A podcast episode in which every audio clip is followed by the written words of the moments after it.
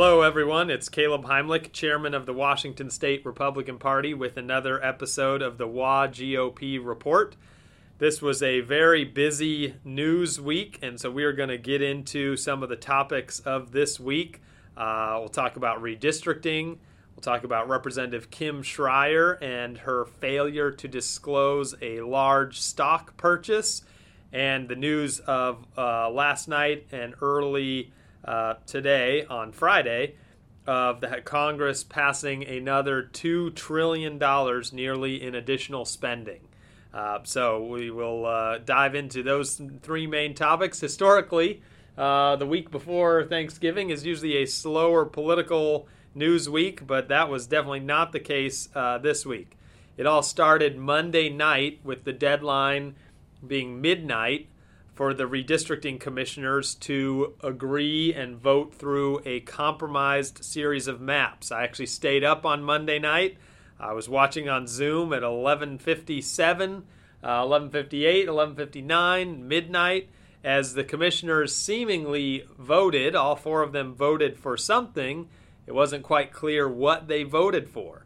Um, and then it came out on Tuesday that they uh, admitted essentially that they missed the deadline, and now the, the process of drawing our maps falls to the state supreme court.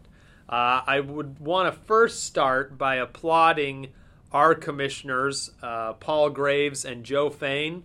I think they worked really hard. I thought their initial offers of maps were fair um, and maps that I was very happy with.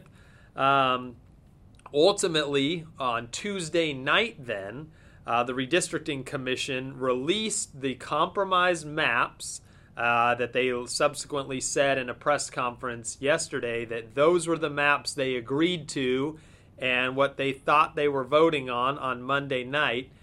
And I'll be honest, those maps are certainly not ideal. Uh, there's several swing legislative districts that got substantially worse um, for our side. Uh, those numerically would be the 15th uh, over around Yakima, the 12th, uh, which actually moves across Highway 2 into King County and Snohomish County. That's historically been a, a safe Republican district that is now by index basically a 50 50 district. Also, the 44th and the 28th. Um, and so these, these maps are far from perfect. Um, however, it was a compromise, and that's what happens when you compromise. Oftentimes, you have to give up things. And so those maps are out there, but ultimately, the process now goes to the state Supreme Court. And I have grave concerns about the impartiality of this state Supreme Court. Five of the nine justices, a majority, were appointed by Governor Jay Inslee five of the nine were appointed by Governor Jay Inslee. Any of them, when they've had a competitive election, have been bankrolled by liberal special interests. Uh, you can go on the PDC and verify this. We were involved in 2016 in supporting, um, and we endorsed, and the party was supporting some of the candidates. We had great candidates running Dave Larson, um, Greg Zempel, the Kittitas County prosecutor, and the judges that were up for election that year in 2016 were bankrolled to the tunes of hundreds of thousands of dollars by liberal special interests. So when you have an activist court, uh, this is not the time for them to pay back their liberal special interests with favorable maps. That would be illegal. The law is very specific and very clear. Redistricting should increase electoral competition. That is in the statute. It should increase electoral competition.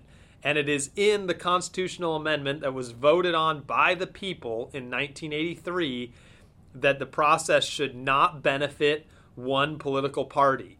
So we are watching what the justices do very closely.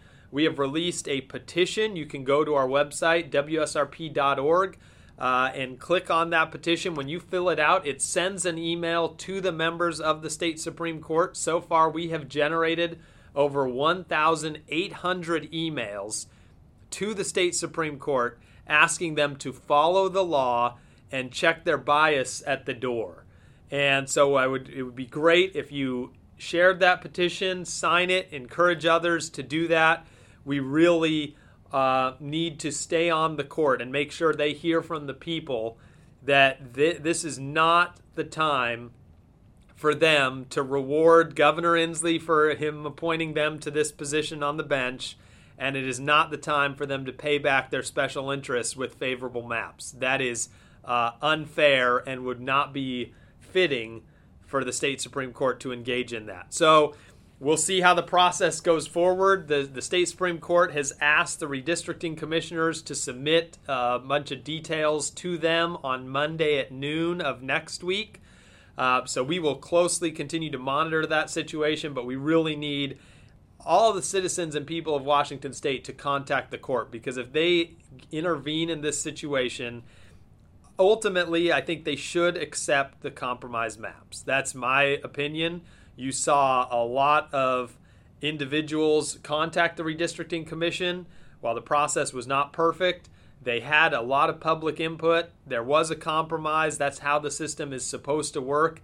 And while, as I said at the top, it's not an ideal set of maps for us, it's certainly better than an arbitrary process starting over with radical activist judges drawing maps to benefit liberal special interests. So that is our concern, and we'll we'll stay um, monitoring that for you. Next, we had this news about Representative Kim Schrier. So the news came out. Business Insider reported this um, in an, in a piece.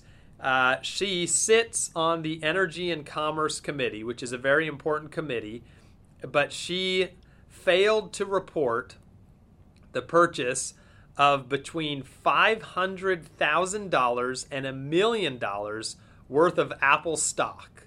Uh, this purchase was made this summer, and the report is supposed to be filed, I believe, within a month. It wasn't filed for three and a half months or more, and so that's why it's a news story. She illegally did not report this large purchase in stock. And the Energy and Commerce Committee is the committee that is most directly involved with Apple. Uh, so her committee can vote on things, regulations, and others that directly impact Apple's stock value. And so for her to have purchased between $500,000 and a million dollars worth of stock and then failed to disclose it is really unbelievable. Um, sadly, at this point, really, it's only Business Insider and Jason Rantz that have covered it. Uh, but we're starting to push it out on social media, and people should be aware their member of Congress is buying large quantities of stock in a company that their committee is involved in their stock valuation. That doesn't look right. Then today, uh, early this morning, the House passed another nearly $2 trillion in spending in their big government wish list. Uh, only one Democrat, uh, Jared Golden, voted against it uh, Jared from Maine. I think that gives you the idea of what a truly independent uh, Democrat would do. Uh, of course, as anybody listening to this or that follows our social media knows, Representative Kim Schrier is not an independent Democrat. She is a Democrat that votes in lockstep with Nancy Pelosi uh, nearly 100% of the time. It's like 99.5% of the time. She votes with Speaker Pelosi. And uh, so she has voted for a weaker economy higher prices as we're spending nearly $2 trillion. This is going to worsen inflation, which is a tax on working class families. Also, in this bill, you're talking about increasing the debt by hundreds of billions of dollars. Uh, we're going to have higher taxes on energy, on small businesses, and the middle class. And this is a tax cut for millionaires. That is a tax cut for millionaires. Something that Democrats always accuse Republicans of doing, which is not true and dishonest. But this time it is true that that's what the Democrats are doing is cutting taxes for millionaires, their wealthy donors, raising taxes on the middle class, causing inflation to increase, which is also another tax on working families as it's less affordable to buy gas, to buy food for Thanksgiving and everything else. And so that bill now goes to the Senate.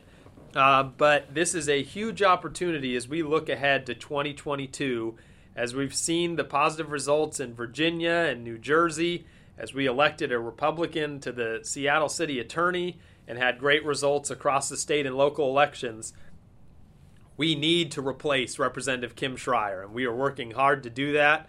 Um, so stay tuned. Uh, please subscribe. This podcast is available on Apple Podcasts, it's available on Spotify. We're going to work to do these every week on every Friday. Uh, we're lining up some great guests for the future, uh, but we've got one year to make a big difference. And it, recent polling has shown uh, President Biden is very unpopular. His approval rating is now in the mid uh, mid 30s, 36 percent. I think in the most recent poll I saw. And that bodes really well for Republicans in taking back Congress next year, winning the majority in the Senate. And some of that is ha- going to happen right here in Washington state with Tiffany Smiley running a great campaign for U.S. Senate, endorsed by the state Republican Party. First endorsement we've given for a statewide race in over 15 years. So we're strongly supporting Tiffany. We've got a great chance to flip the 8th congressional district and maybe some others as well. So stay tuned to this podcast, stay engaged with the party. Until next time, we'll talk to you later.